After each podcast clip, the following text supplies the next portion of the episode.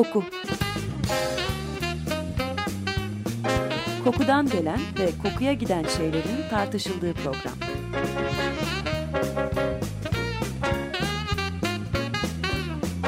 Hazırlayan ve sunan Vedat Ozan 5 yıl sonra tekrar. Merhaba ben Vedat Ozan. Bir koku programına da hoş geldiniz. Efendim parfüm reklamları neredeyse istisnasız diyebileceğimiz bir şekilde şu mesajın altını çizerler. Kullanıcının o parfümü kullanması karşı cinse yönelik bir çekim sağlamak gibi önemli bir sosyal görevi yerine getirmesine yardımcı olur. Yani o kokuyu sürünen birisi hiç tanımadığı bir karşı cins için o kokuyu kullanmayan birisinden daha cezbedici olur. Bu çekim olayının o kokulu süreç içindeki gelişimine bakmadan önce açılışına dikkat etmek gerekir. Yani en önemli unsur ilk intiba veya ilk izlenim açısından kullanılan kokunun önemi nedir? Elbette reklamcılar iddia ederler hatta biz de bunu doğru kabul ederiz. Ama bunu yaparken de acaba doğru mu yaparız? Bizden yayılan kokunun karşı tarafın hafıza bankasında mevcut hoş anları tetikleme olasılığını inkar etmiyoruz. Ama acaba her koşul ve bağlamda parfümler bu ilk intiba, ilk izlenimi oluştururken gerçekten ve olumlu anlamda işe yararlar mı? Purdue Üniversitesi'nden bir grup bilim insanı da bu varsayımı test etmek istiyorlar. Yani parfümler hoş olduklarından dolayı onları kullanan karşı cinsle ilgili bizde oluşan ilk intiba hep pozitif midir diye bir bakalım diyorlar. Deneye katılanlar Purdue Üniversitesi'nde okuyan öğrenciler ve hepsi de erkek. Bu muhteremler kendilerine verilen randevuya geldiklerinde kendilerinden başka bir de genç hanım olduğunu görüyorlar odada. Bu genç hanımlar da tahmin edebileceğiniz gibi araştırmacıların ekibinden. Odada mevcut her iki kişiye de yani hem genç erkeğe hem de genç kadına bunun bir araştırma olduğu, araştırmanın konusununsa yeni karşılaşılan bir insanla ilk izlenimin nasıl oluştuğunu incelemek olduğu söyleniyor. Görüşmeci bu araştırmayı yapmak için her ikisine de bir seri soru soracağını, bu sorulara verilen cevapların da odadaki diğer kişi üzerinde nasıl bir izlenim bıraktığının saptanmaya çalışılacağını açıklıyor. Fakat dikkat etmişsinizdir olay sorular ve cevaplar üzerinde dönüyor gibi açıklanıyor ve kokudan bahsi bile yok. Her soruya önce deney ekibinden olan genç hanım cevap veriyor. Verdiği cevaplarda önceden hazırlanmış ve ezberlenmiş basit, sıradan ve çelişki yaratmayacak türden cevaplar. Mesela ilk soru olan neden başka bir üniversiteyi değil de Purdue Üniversitesi'ni seçtiğinizde verilen cevap Tüm cevaplayan hanımlar da valla pek bilmiyorum birden fazla neden var sanırım. Evime yakın ve bu sayede hafta sonlarını evimde geçirebilirim. Aynı zamanda bu okulun iyi bir şöhreti var. Üstelik pek çok arkadaşım da burada okuyor. Bütün bunların bir araya gelmesi bu okulu seçmeme sebep oldu şeklinde oluyor. Daha sonra gelen 3 soruya yani kariyer planlarınız nedir, hobileriniz nelerdir ve Amerika'nın şu andaki en ciddi problemi sizce nedir sorularına da gene bütün genç hanımlar hep aynı şekilde kafa karıştırmayacak tek düze ve basit cevaplar veriyorlar. İlk soruyu genç hanım yanıtladıktan sonra hemen ardından da onun yanı başında oturan genç erkekten cevap alınıyor. Bu kısa soru seansı bitince de hem kız hem de çocuk ayrı odalara alınıyorlar ve onlara verilen özel bir form kağıdı üzerinde bir diğeri hakkındaki ilk izlenimlerine ilişkin soruları cevaplıyorlar. Bu form kağıdında partnerlerinin 20 değişik boyut açısından değerlendirmelerini sağlayacak sorular var. Bunlar mesela dürüstlük, sıcak bir insan olmak, utangaç veya girişken olmak falan gibi değerlendirmeler. Tabii çekici veya bakımlı olup olmadıkları da yer alıyor bu soruların içinde ve ayrıca onlardan hoşlanıp hoşlanmadıklarının sorulması da atlanmıyor. Deneyin bu sorulara verdikleri cevaplar tüm deneyin sonuçlarının da bel kemiğini oluşturuyor. Değerlendirmeler için 7 ölçekli bir seçim sunuluyor kağıtta.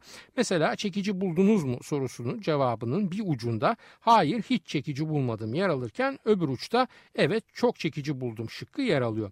Tabi her ikisi de ayrı odalara alınıyorlar ama genç hanımlar zaten deney ekibinden olduklarından onlardan bu formu doldurmaları istenmiyor ve erkeklerin vereceği cevaplar üzerine odaklanılıyor. İyi de koku nerede bu deneyde? Meraklanmayın zaten amacı kokunun etkisini çözmek olan bir deneyde koku olmaz olur mu? Koku var bu deneyin içinde ancak deneyin beklentisine koşut olarak varlığı gizli.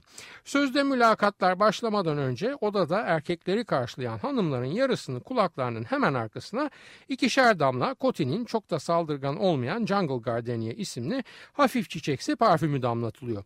Kızların yarısı ise hiç koku sürünmüyorlar bu deney sırasında.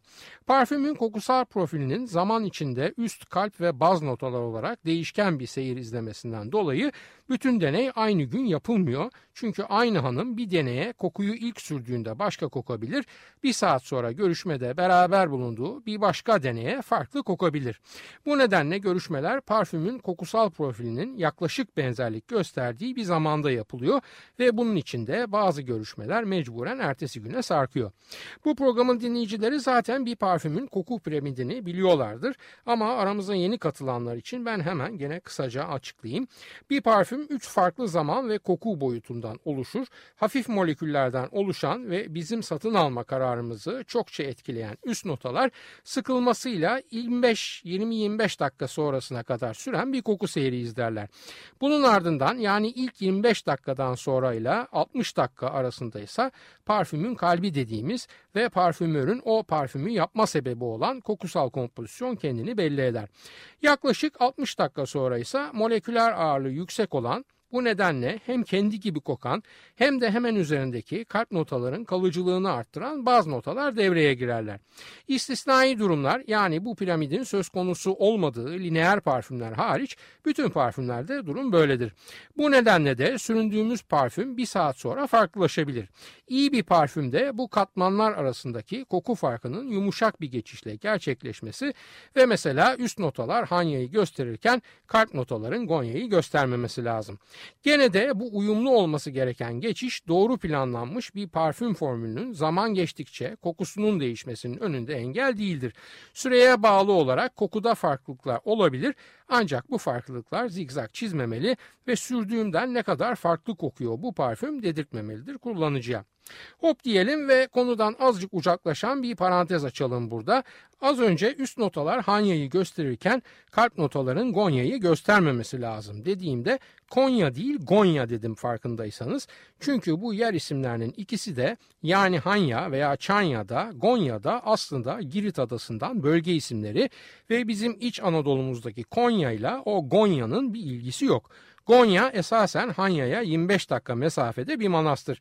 1645 yılında Osmanlı orduları Gonya Manastırı'nın yanına çıkarma yapıyorlar ve önce Ayatodori'yi sonra da Hanya'yı 2 aylık bir kuşatmadan sonra ele geçiriyorlar. Hanya'yı alıyorlar ama adanın hepsini ele geçirmeleri için daha fazla süre gerekiyor. Neden oluyor peki bunlar? Efendim Osmanlı Sarayı içinde mutlak amir olan astığı astık, kestiği kestik, kızlar ağası Sümbül Ağa padişahın çok itimat ettiği bir isim. Ancak bu Ağa zaman içinde aşırı açgözlülüğünden dolayı padişahın gözünden düşüyor. Gözden düşünce padişaha yalvararak kendisini affetmesini ve izin verirse ömrünün son yıllarını Mısır'da geçirmek istediğini dile getiriyor. Bu yalvarma karşısında Sultan İbrahim de büyük hizmetlerini gördüğü Sümbül Ağa'nın gitmesine izin veriyor. Bu arada laf aramızda Sümbül Ağa muhteremin serveti Mısır eyaletinin 5 yıllık vergisine eşit. Yani cukka sağlam muhteremde. Ağa hiç vakit kaybetmeden İstanbul limanında anlaştığı İbrahim Çelebi'nin iki katlı kalyonuna 50 kadar güzel cariye, birçok köle, Arap atları, silahlı muhafız ve sandık sandık altını dolduruyor. Bundan başka Mekke kadısı Mehmet Efendi ile bir takım müstakbel hacıları da yanına alıyor. Gerçi padişah izin vermiş ama gene de belli olmaz sağa solu ne olur ne olmaz deyip kellesinin gideceği korkusuyla İstanbul'dan bir an evvel ayrılmak telaşından bu serveti yanına alıyor da kalyonuna dört toptan fazla koydurmuyor Sümbül. Sonra ne oluyor? Az silahlı, bol paralı bu gemi yolda Malta korsanlarının saldırısına uğruyor. Gemide bulunan 600 kişiden sadece 60'ı kurtulabiliyor, geri kalanları öldürülüyor. Korsanlar gemiden elde ettikleri ganimetin bir bölümünü de Girit valisine veriyorlar. Bu olay üzerine Osmanlı Devleti Girit adasını o dönem ellerinde bulunduran Venediklilere savaş açıyor ve 1645 yılında Yusuf Paşa komutasındaki 300 gemiden oluşan bir donanmayla orduyu Girit'e gönderiyor. Tabii bu işin hikaye edilmiş bahanesi aslında Girit stratejik önemi olan bir ada ve bu adanın kendi kontrollerine geçmesi Osmanlıların Akdeniz'deki güç mücadeleleri için oldukça önemli. Kuşatma esnasında her iki tarafta da çok fazla kan akıyor ve hatta kuşatan taraf olan Osmanlı ordusunun kaybının çok fazla olduğu söyleniyor. Bunu söyleyen hatta 40 bin kayıp gibi bir rakamı telaffuz eden de elbette Yunan kaynakları. Galip kumandan Yusuf Paşa'nın çok fazla kayıp verdirdiği için İstanbul'a dönüşte kellesinin alındığı da söyleniyor. Ama başka kaynaklarda bu kelle alınma sebebinin tamamen Yusuf Paşa'nın veziri azamlık makamı için Sadrazam Semin Paşa ile girdiği güç mücadelesini kaybetmesine bağlıyorlar. Neyse rivayet o ki işte o çok kan akan yerlerden biri de bu Gonya Manastırı ve bu nedenle de işin zorluğunu ve tersliğini anlatmak için söylenen Hanya'yı, Gonya'yı gör lafı çıkmış ortaya. Karaya ilk çıkılan Gonya'nın hemen ilerisindeki Hanya kenti Girit'in fethinden sonra aynı zamanda dönemin Osmanlı valisinin de ikametgahının bulunduğu yer. Lüzumsuz bir bilgi o manastıra ismini veren Gonya kelimesi Yunanca kenar demek ve açı kökeninden geliyor. Bu da geometride kullanılan gönye kelimesini herhalde yeterince açıklıyordur. Neyse gene tarihe ve etimolojiye dalıp kafaları karıştırmayalım ve devam edelim. Az önce parfüm notaları piramidini ve zaman içindeki kokusal değişimini neden açıkladım? Deneye katılan hanımların neden bir parfüm sürünmeyle gün boyu tüm deneyi tamamlayamadıklarını açıklayabilmek için. Bu kısa açıklamamdan sonra da şunu anlayabiliyoruz ki muhtemelen deney hanımların sürdükleri parfümlerin kalp notalarının ortaya çıkma zamanına denk getirilmiş. Eğer süre geçip kokusal profil değişmeye başladıysa da deneklerin hepsine aynı kokuyu koklatabilmek adına bir ertesi güne tekrarlanmış bu görüşme ortamı. Deneye katılan ve araştırmacıların takımından olan hanımlar için de dedik ki kulaklarının arkasına ikişer damla parfüm damlatıyorlar. Hepsi aynı şeyi yaptığı için bu uygulama deneyin sonucunu etkilemez ama burada ben çok yaygın bir yanlışı düzeltmek istiyorum. Evet bir parantez daha açalım tam burada. Duymuşsunuzdur kıymeti kendinden menkul tüm koku otoriteleri kulağın arkasına parfüm sıkın derler ve bunun sebebi olarak da hem oranın bir nabız bölgesi olması hasebiyle daha sıcak olmasını dolayısıyla parfüm moleküllerini daha rahat buharlaştırmasını hem de ultraviyole ışınlarından nispeten mahfuz olmasından sebep parfümün kokusal profilini uzun süre bozulmadan korumasını öne sürerler. Doğruya yakındır ama tam doğru değildir. Neden yakındır da tam doğru değildir? Çünkü kulak arkası nabız bölgesi değildir. Nabız bölgesi çok az aşağıda, kulağın hemen altında, çene kemiğinizle kafatasınızın birleştiği yerdeki boşluktadır. Neyse tababet ve anatomiyi uzmanlarına bırakalım. Diyeceğim o ki bu öneri veya iddialar dile getirilirken unutulur ki kulağımızın tam arkasının da kendine has ve farklı bir kokusu vardır ve bu nedenle de üzerine sıkılan parfümün kokusunu acılaştırmak gibi istenmeyen bir etki yapar bu durum. Bahsedilen kulak arkasında ve aslında tabii bütün vücudumuzda İngilizcesiyle sebaceous glands, Türkçesiyle sebase bezler denilen yağ üreticisi becerilerimiz vardır ve burada üretilen yağlarda nispeten kapalı olan kulak arkası bölgeye kolayca yerleşen bakterilerle kaçınılmaz olarak etkileşime girerler. Bu etkileşim sonucunda da aynı koltuk altındaki terin bakterilerle reaksiyonunda ortaya koku çıkması gibi ama asla o koltuk altındaki apokrin bezelerinden salınan terin bakteriyle buluşmasına benzemeyen bir koku çıkar ortaya. Zaten parmağınızı hafifçe kulağınızın arkasında önce hafif bastırıp dolaştırır sonra da koklarsanız çok hafif de olsa sizin vücudunuza özgü doğal kokunuzun bu bölgede nasıl çaktırmadan mevcut olduğunu bizzat kendiniz fark edebilirsiniz. Bu ter kokusu kadar rahatsız edici olmayan doğal koku parfümünüzün kokusal profilini haliyle etkiler ve emin olun bu etkileme olumlu yönde olmaz. Çok yaygın yapılan bir hatadır bu ve gerek malumat furuş muhteremler tarafından gerek parfüm reklamı filmlerinde bile cayır cayır tekrar edilir durur. Doğru yer kulak memesinin hemen alt tarafıdır. Zinhar komple kulağın arkası değildir. Kokunun uygulanacağı yerle ilgili araya sokuşturduğumuz bu parantezi de kapattıktan sonra kısa bir kahve molası verelim devam etmeden önce müsaadeniz olursa. Alexey Balemanov'un Koşegar filminin müziklerinden birini Didulya'dan dinliyoruz Russian.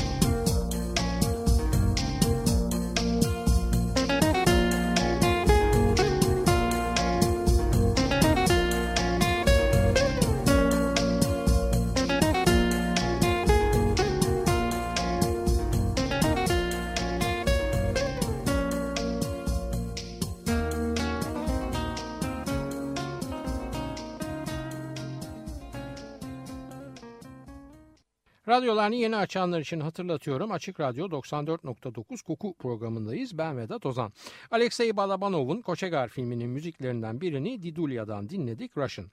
İlk bölümün sonunda daldığımız parfüm uygulama diskurunu fazla uzatmayıp şimdi dönelim biz deneye. Deneyde bahsedilen şekilde Jungle Gardenia isimli parfüm kullanılıyor katılan genç bayanlar üzerinde. Belirgin ancak saldırgan olmayan bir parfüm Jungle Gardenia.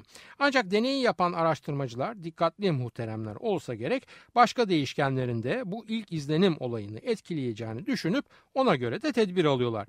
Ne olabilir mesela bu ilk izlenimde etki edebilecek diğer değişkenler? Evet doğru bildiniz kılık kıyafet tabii ki. Parfüm sürünmüş veya sürünmemiş her iki grup genç hanımın da yarıları iki farklı tazda giydiriliyorlar. Birinci ve rahat spor grup genç kız birer blue ve birer sweatshirt giyerek Diğer grup genç kızsa etek, bluz ve külotlu çoraptan oluşan daha resmi bir görünüm içinde katılıyor deneye. Biraz karışmış olabilir. Kısaca özetleyeyim durumu tekrar. Olaydan habersiz genç erkekler olaydan haberli genç hanımlarla aynı odada soru cevaplıyorlar. Hanımların yarısı parfüm kullanıyor, diğer yarısı parfümsüz. Hem parfümlüler hem de parfümsüzler iki farklı tarzda giyiniyorlar. Bir kısmı spor, bir kısmı da resmi kıyafetler olmak üzere. Evet şimdi gelelim bu genç beylerin aslen araştırma ekibinden olan genç hanımlar hakkında edindikleri izlenimlere. Öncelikle çekicilik ve hoşlanma olarak hanımların parfüm sürmüş veya sürmemiş olmaları bu genç üniversiteli beyler üzerinde anlamlı bir etki yapmıyor. Ancak parfüm ve giysi tarzı arasında kurulan bağlantıdan ilginç bazı veriler elde edebiliyoruz. Bu verilerin yer aldığı küçük bir tabloyu bu yayın sonrasında Facebook sayfasına yüklemeye çalışacağım bilginiz için. Şimdi sözel olarak özetlemeye çalışayım. Kesin olan şu ki genç kızlar resmi giyinmedikleri yani spor giyindikleri sürece parfüm sürmüş olmaları onlara yönelik ilk izlenimi olumlu etkiliyor. Yani blue jean ve sweatshirt giymiş bir genç kız eğer parfüm de kullanmışsa aynı şekilde giyinmiş ancak parfüm kullanmamış bir arkadaşından daha çekici geliyor ve daha fazla beğeniliyor. Bunun tam tersi bir durumda etek, bluz ve külotlu çorapla nispeten daha formel bir giyim tarzına sahip olan genç kız eğer parfüm kullandıysa parfümsüz arkadaşına oranla daha az çekici bulunuyor ve daha az beğeniliyor. Bu sonuçları rakamsal olarak şöyle ifade edebiliriz. Spor giyimli kız parfüm kullanmadığında 7 üzerinden 5.09 oranında beğenilirken parfüm kullanılınca bu not 7 üzerinden 5.87'ye çıkıyor. Keza aynı kız spor değil de resmi kıyafet giydiğinde parfümsüzken 7 üzerinden 5.58 bir beğeni notu alırken parfüm kullanması halinde bu not gene 7 üzerinden 5'e düşüyor. Bu sonuçlar beğeni ve çekicilik kıstasları üzerinden değerlendirilirken işin diğer boyutlarında yani sıcak bir kişilik midir, romantik bir tip midir falan gibi kişisel özelliklere ilişkin ilk izlenimler söz konusu olduğunda da sonuçlar bunlara çok yakın çıkıyor. Kafanızı rakamla doldurmamak için detaya girmiyorum. Mesela spor giyimli ve parfüm sürünmüş bir kız resmi giyimliğe oranla çok daha sıcak ve romantik bulunabiliyor diğer deney sonuçlarında.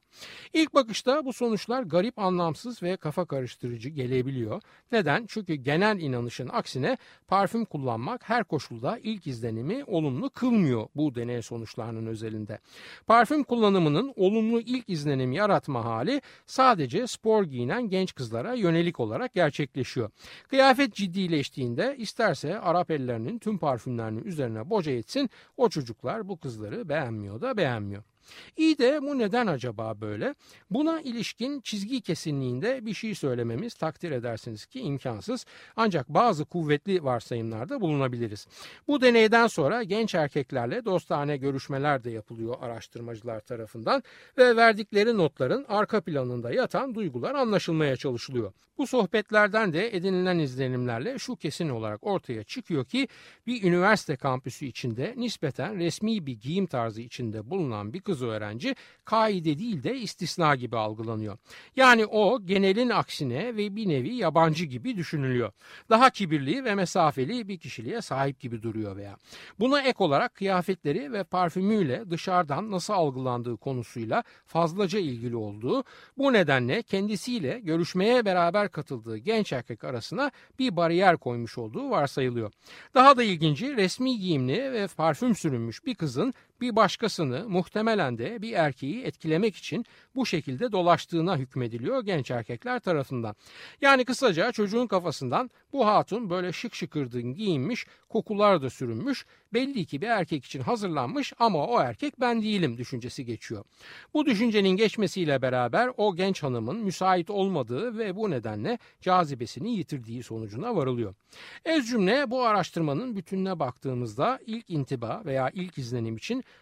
parfümün önemi sandığımızdan da karışık bir takım mekanizmalara bağlı gibi görünüyor.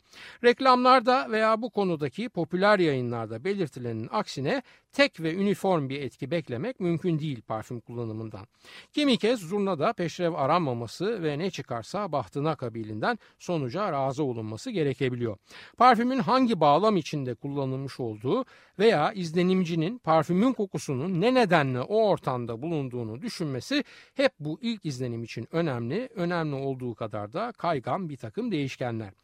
Gene de bu çalışma sadece bu karmaşıklığı veya bir başka deyişle etkiler zenginliğini dile getirmekle kalmıyor ve bize iki önemli ipucu daha veriyor.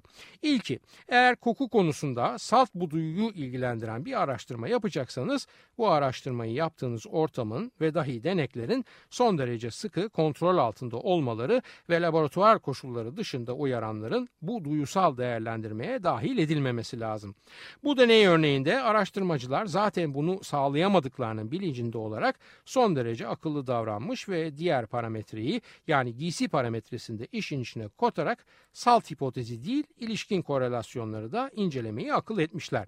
İkinci önemli bulgu da şu eğer koku akıllı ve planlı bir şekilde kullanılırsa hem varlığı hem de yokluğuyla başarılı bir izlenim yönetimi sağlanabilir ve insanlar bu duyu vasıtasıyla önceden belirli bazı davranış biçimlerine yönlendirilebilirler. Şunu unutmayalım burada deneyde söz konusu olan ilk izlenim değerlendirmeleri hayati bir anlam taşımıyor. Peki bunun farklı bir versiyonunu düşünsek yani bizimle görüşen kişi üzerinde bıraktığımız izlenimin kaderimizi etkileyecek bir izlenim olduğu durumları mesela. Yok mu böyle durumlar? Var elbette. Yani demem o ki bırakalım hoşlanmaktı, çekimdi falan gibi romantik değişkenleri acaba mesela bir iş başvurusu durumu söz konusu olsa ve burada işe başvuran kişi de biz olsak ne olur? Sadece karşı cinsi etkileme çabasının ilerisine bir yere taşınsa parfüm kullanımı biz buna hazır olur muyuz? Parfüm kullanımı işin kendi niteliğinden tamamen bağımsız olarak iş başvurusu görüşmesinde işe girip girmeme durumumuz üzerinde söz sahibi olup meslek kaderimizi etkileyebilir mi? Tahmin edebileceğiniz gibi bu da başlı başına ilginç bir konu. Ancak ben bana kızmayacağınızı umarak bu konuyu anlatmayı ileriki haftalardan birine bırakıyorum. Çünkü süremizin sonuna geldik bile. Haftaya bir başka kokuda buluşmak üzere şimdilik hoşçakalın diyorum efendim. Soru, öneri, eleştirileriniz için e-posta adresimiz kokuprogrami.yahoo.com Yayınlarımızda adı geçen konulara ilişkin görselleri her zaman olduğu gibi az sonra facebook.com Taksim Vedat Ozan Koku adresinde de görebilir. Soru ve yorumlar yorumlarınızı oraya da yazabilirsiniz. Ben Vedat Ozan, radyonuz kokusuz kalmasın sevgilerimle.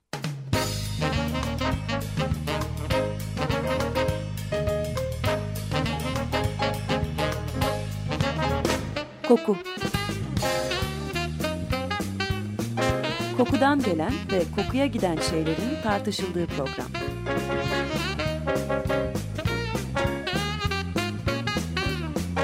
Hazırlayan ve sunan Vedat Ozan 5 yıl sonra tekrar. Açık Radyo program destekçisi olun. Bir veya daha fazla programa destek olmak için 212 alan koduyla 343 41 41.